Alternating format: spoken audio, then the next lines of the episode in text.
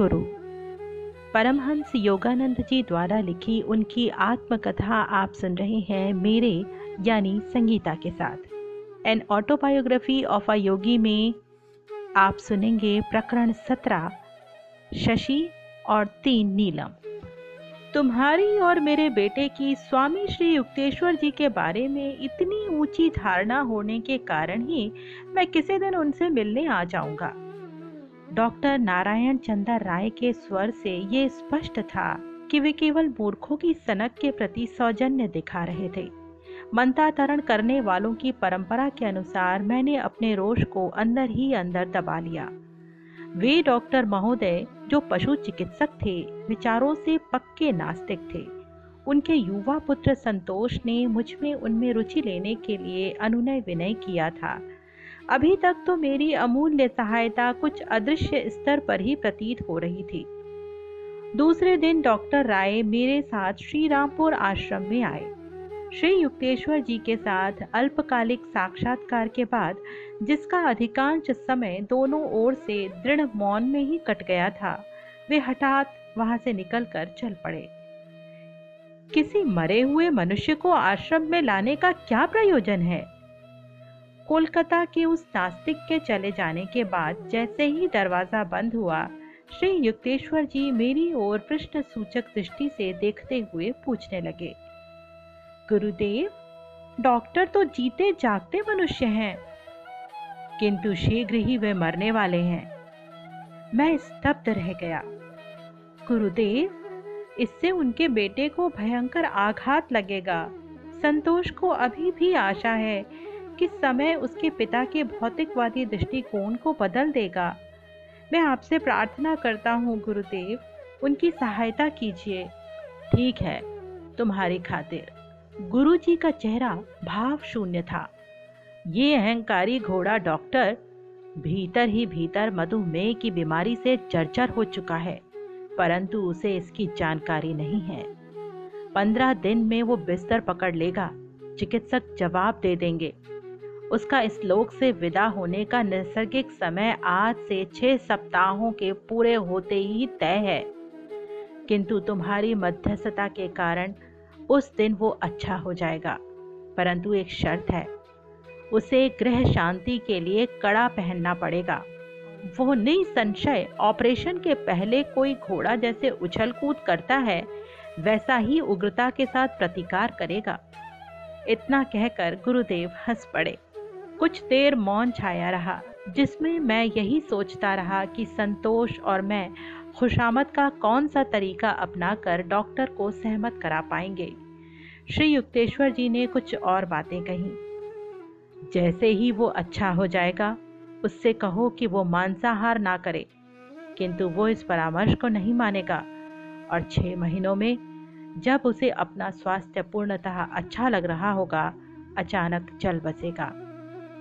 मेरे गुरु ने आगे कहा, जीवन के ये छह अतिरिक्त महीने उसे केवल तुम्हारी प्रार्थना के कारण दिए जा रही हैं।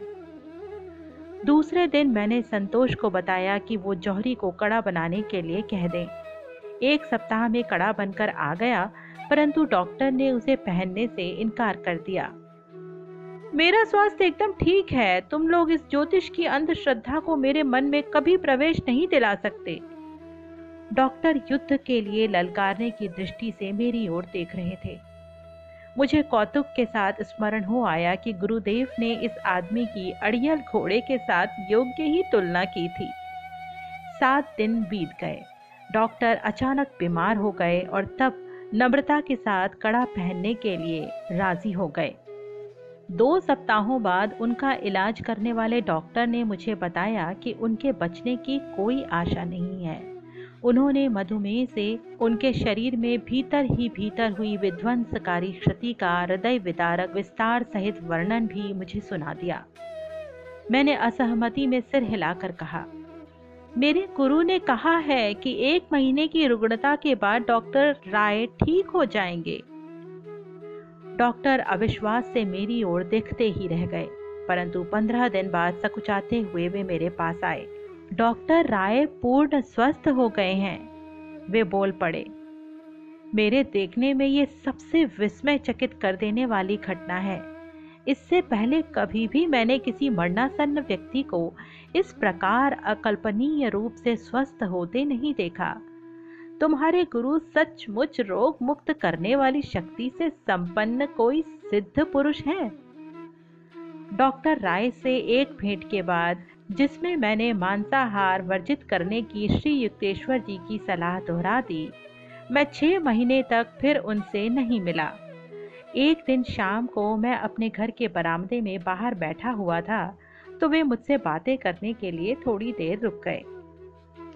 अपने गुरु से बोल दो कि बार बार मांसाहार करने से ही मैंने अपनी पुरानी शक्ति फिर से पूर्णता प्राप्त कर ली है। भोजन के बारे में उनकी अवैज्ञानिक कल्पनाओं का मुझ पर कोई असर नहीं पड़ा। ये सच था कि डॉक्टर राय पूर्ण स्वास्थ्य की साक्षात मूर्ति दिखाई पड़ रहे थे। किंतु संतोष दूसरे ही दिन पड़ोस के अपने घर से दौड़ता हुआ मेरे पास आया। आज सुबह पिताजी की मृत्यु हो गई। गुरु जी के साथ मेरे अनेक अनुभवों में से ये अनुभव सबसे विलक्षण था।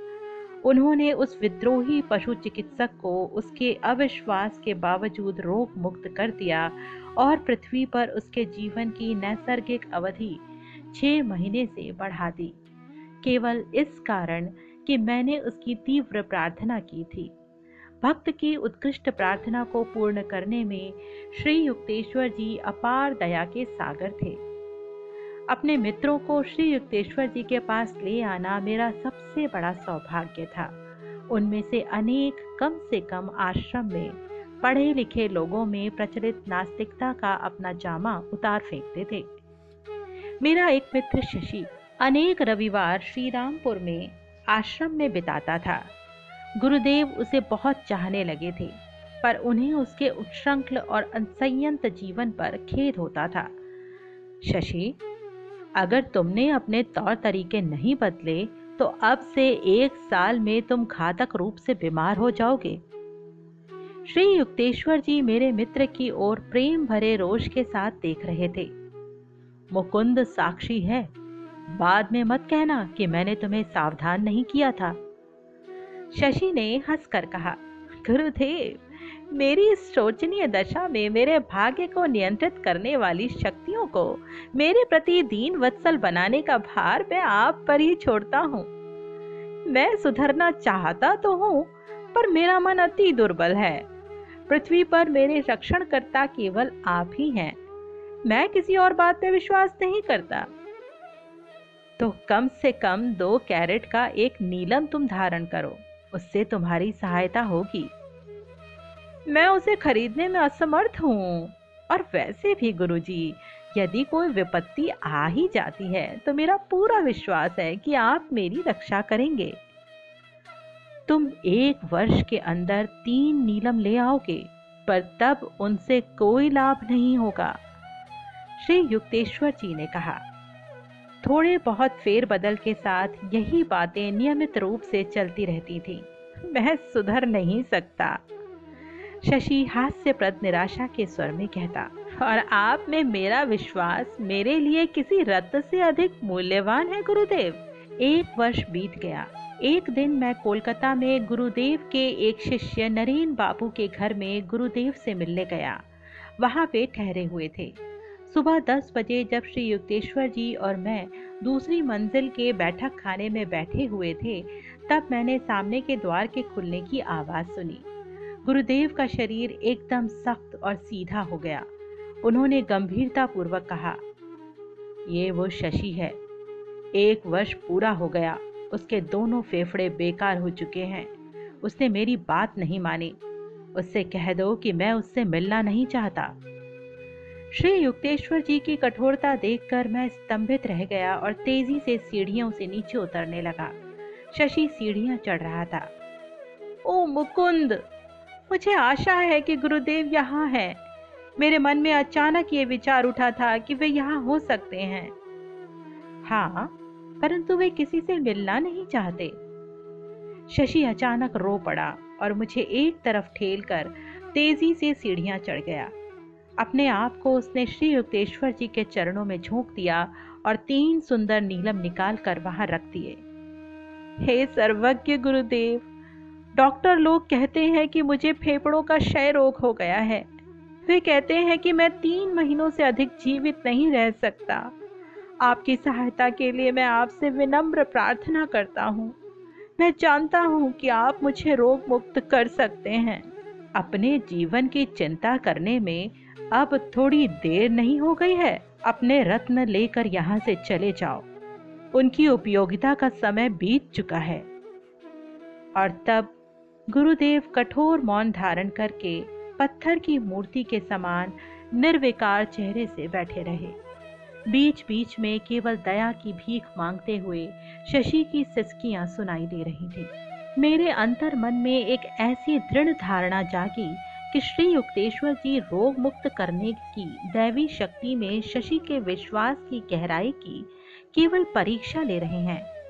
इसलिए एक घंटे के तनावपूर्ण समय के बीतने के बाद, जब श्री युक्तेश्वर जी ने मेरे साष्टांग प्रणत मित्र पर सहानुभूति पूर्ण दृष्टि डाली तो मुझे कोई आश्चर्य नहीं हुआ। उठो शशि। दूसरे के घर में तुमने कितनी गड़बड़ मचा रखी है। ये नीलम जौहरी को वापस कर दो। इन पर खर्च करने की अब आवश्यकता नहीं। परंतु गृह शांति का एक कड़ा ले आओ और उसे पहनो। घबराओ मत। कुछ ही सप्ताहों में तुम ठीक हो जाओगे। शशि की मुस्कुराहट ने उसके अश्रु सिक्त चेहरे को ऐसा उज्जवल बना दिया, जैसे भीगे हुए आद्र प्रतीत होते भू प्रदेश पर अचानक सूर्य की किरणें निकल आई हों। पूज्य गुरुदेव, क्या मैं डॉक्टरों की दवाई भी लेता रहूँ? जैसा तुम चाहो। उन्हें चाहे लो या फेंक दो। इससे कोई फ़र्क नहीं पड़ता। अब तुम्हारा क्षय रोग से मरना उतना ही असंभव है, जितना सूर्य और चंद्र का आपस में अपने स्थान बदलना। फिर अचानक श्री युक्तेश्वर जी कह उठे, इससे पहले कि मेरा विचार बदल जाए, अब यहाँ से चले जाओ। घबराकर उन्हें तुरंत नमस्कार कर शशि शीघ्रता से वहाँ से चला गया। अगले कुछ सप्ताहों में मैं अनेक बार जाकर उससे मिला और दिन ब दिन उसकी बिगड़ती अवस्था देखकर हैरान रह गया। शशि आज की रात नहीं निकाल सकता। उसके डॉक्टर के इन शब्दों को सुनकर और मेरे मित्र के अस्थि पंजर देह को देखकर मैं शीघ्रता शीघ्र श्री रामपुर जा पहुँचा। मेरे अश्रुपूरित वृत्तांत को गुरुदेव भाव से सुनते रहे। तुम यहाँ मुझे परेशान करने क्यों आ गए? तुम्हारे सामने ही तो मैंने शशि को स्वास्थ्य लाभ का आश्वासन दिया था। अत्यंत श्रद्धा के साथ उन्हें नमस्कार कर मैं दरवाजे की ओर बढ़ा। श्री युक्तेश्वर जी ने विदाई सूचक एक भी शब्द मुँह से नहीं निकाला, बल्कि गहरे मौन में डूब गए। उनकी पलकें झपकना बंद हो गया, नेत्र अर्धोन्मिलित हो गए। नेत्रों की दृष्टि किसी दूसरे लोक में लग गई। मैं तुरंत लौटकर कोलकाता में शशि के घर गया। विस्फारित नेत्रों से मैं देखता ही रह गया कि मेरा मित्र उठकर बैठा हुआ दूध पी रहा है। ओ मुकुंद, क्या चमत्कार हुआ? चार घंटे पहले मैंने अपने कमरे में गुरुदेव की उपस्थिति अनुभव की और उसी क्षण मेरे भयंकर रोग के लक्षण गायब हो गए। मुझे लगता है कि उनकी कृपा से मैं पूर्ण स्वस्थ हो गया हूँ। कुछ ही सप्ताहों में शशि इतना रिष्ट पुष्ट और स्वस्थ हो गया, जितना पहले कभी नहीं था। परंतु इस रोग मुक्ति पर उसकी प्रतिक्रिया में कृतज्ञता की झलक आ गई। वो श्री युक्तेश्वर जी के दर्शनों के लिए फिर कभी शायद ही आया हो। एक दिन उसने मुझे बताया कि उसे अपने पूर्व जीवन के ढंग से इतना खेद हो रहा था कि गुरुदेव के सामने जाने में उसे लज्जा आती थी। मैं इसी निष्कर्ष पर पहुँचा कि शशि की बीमारी ने उस पर परस्पर विरोधी परिणाम किया था। एक ओर उसकी इच्छा शक्ति को दृढ़ कर दिया था तो दूसरी ओर उसके आचार विचार को खराब कर दिया था। स्कॉटिश चर्च कॉलेज में मेरी पढ़ाई के पहले दो वर्ष समाप्त होने आ रहे थे। कक्षा में मेरी उपस्थिति अत्यंत कम रही थी। मैंने जो कुछ थोड़ी सी पढ़ाई की थी वो भी केवल अपने परिवार के लोगों को शांत रखने के लिए की थी। मेरे दो गृह शिक्षक नियमित रूप से मेरे घर आया करते थे। मैं नियमित रूप से अनुपस्थित रहता। अपने छात्र जीवन में कम से कम इस एक बात में अपनी नियमितता मुझे दिखाई पड़ती है। भारत में कॉलेज की दो वर्ष की सफल पढ़ाई के बाद इंटरमीडिएट आर्ट्स का डिप्लोमा मिलता है। उसके बाद और दो वर्ष की पढ़ाई करने के बाद विद्यार्थी अपनी बीए की डिग्री की आशा कर सकता है। इंटरमीडिएट आर्ट्स की वार्षिक परीक्षा भयंकर संकट बनकर सामने खड़ी थी। मैं पूरी भाग गया, जहाँ मेरे गुरुदेव कुछ सप्ताह रहने के लिए गए थे। मन में ये धुंधली सी आशा लिए हुए कि वे कहेंगे, मुझे परीक्षा देने की आवश्यकता नहीं। मैंने उन्हें परीक्षा के लिए अपने तैयार ना होने की बात बताई। श्री युक्तेश्वर जी सांत्वनादायक ढंग से मुस्कुराए। तुमने पूर्ण मन लगाकर अपने आध्यात्मिक कर्तव्यों का पालन किया है। अतः कॉलेज के कार्य की उपेक्षा स्वाभाविक ही थी। अब इस अगले सप्ताह भर कठोर परिश्रम के साथ पढ़ाई करो। तुम्हें इस परीक्षा में सफलता मिल जाएगी। बीच बीच में मन में उठने वाले तर्क संगत संदेहों को दृढ़ता के साथ दबा देता हुआ मैं कोलकाता लौट आया। अपनी मेज पर पड़ी पुस्तकों के पहाड़ को देखकर मुझे जंगल में रास्ता भटके किसी मुसाफिर जैसा लग रहा था। लंबे समय तक ध्यान करने के बाद मेरे मन में श्रम बचत की एक युक्ति आई। प्रत्येक पुस्तक को कहीं भी खोलकर जो भी पृष्ठ सामने आता, उसी का केवल मैं अध्ययन करता। इस प्रकार एक सप्ताह तक, प्रतिदिन 18 घंटों तक पढ़ाई करने के बाद, मैं अपने आप को रटने की कला में निपुण मानने लगा। आगामी दिनों में परीक्षा के दौरान ये सिद्ध हो गया कि इस प्रकार की दैवाधीन या अस्त व्यस्त प्रतीत होने वाली मेरी पढ़ाई की पद्धति योग्य ही थी। सभी विषयों में मैं न्यूनतम से अत्यल्प ही अधिक अंकों से ही क्यों ना हो, पास हो गया। मित्रों और परिजनों द्वारा किए गए अभिनंदन में आश्चर्योद्गार भी इस तरह से शामिल थे कि सुनते ही हँसी आ जाती थी। पुरी से जब श्री युक्तेश्वर जी लौट आए तो उन्होंने मुझे एक सुखद आश्चर्य दिया। कोलकाता में तुम्हारी पढ़ाई अब समाप्त हुई। उन्होंने कहा, अब मैं ऐसी व्यवस्था करता हूँ कि तुम विश्वविद्यालय के अगले दो वर्ष की पढ़ाई श्री रामपुर में ही रहकर कर सकते हो। मैं उलझन में पड़ गया। गुरुदेव, इस कस्बे में तो बीए का कोर्स नहीं है। वहाँ उच्च शिक्षा की एकमात्र संस्था श्री रामपुर कॉलेज ही थी और वो केवल इंटर तक की पढ़ाई की ही व्यवस्था कर पाती थी। गुरुदेव के चेहरे पर शरारत भरी मुस्कुराहट उभर आई। अब तुम्हारे लिए बीए का कॉलेज बनाने की खातिर चंदा जमा करते घूमने की तो मेरी उम्र नहीं रही। लगता है मुझे किसी और के माध्यम से ये व्यवस्था करनी पड़ेगी। दो महीनों बाद श्री रामपुर कॉलेज के अध्यक्ष प्रोफेसर हॉवेल्स ने सार्वजनिक घोषणा की कि चार वर्ष का डिग्री कोर्स शुरू करने के लिए पर्याप्त धन एकत्रित करने में उन्हें सफलता मिल गई है। श्री रामपुर कॉलेज कोलकाता विश्वविद्यालय की संबद्ध शाखा बन गया। उस कॉलेज में बीए के कोर्स के लिए दाखिला लेने वाले प्रथम छात्रों में मैं एक था। गुरुजी, आप मेरे प्रति कितने दयालु हैं। न जाने कितने दिनों से ऐसी इच्छा थी कि कोलकाता छोड़कर यहाँ श्री रामपुर में ही मैं प्रतिदिन आपके पास रहूँ।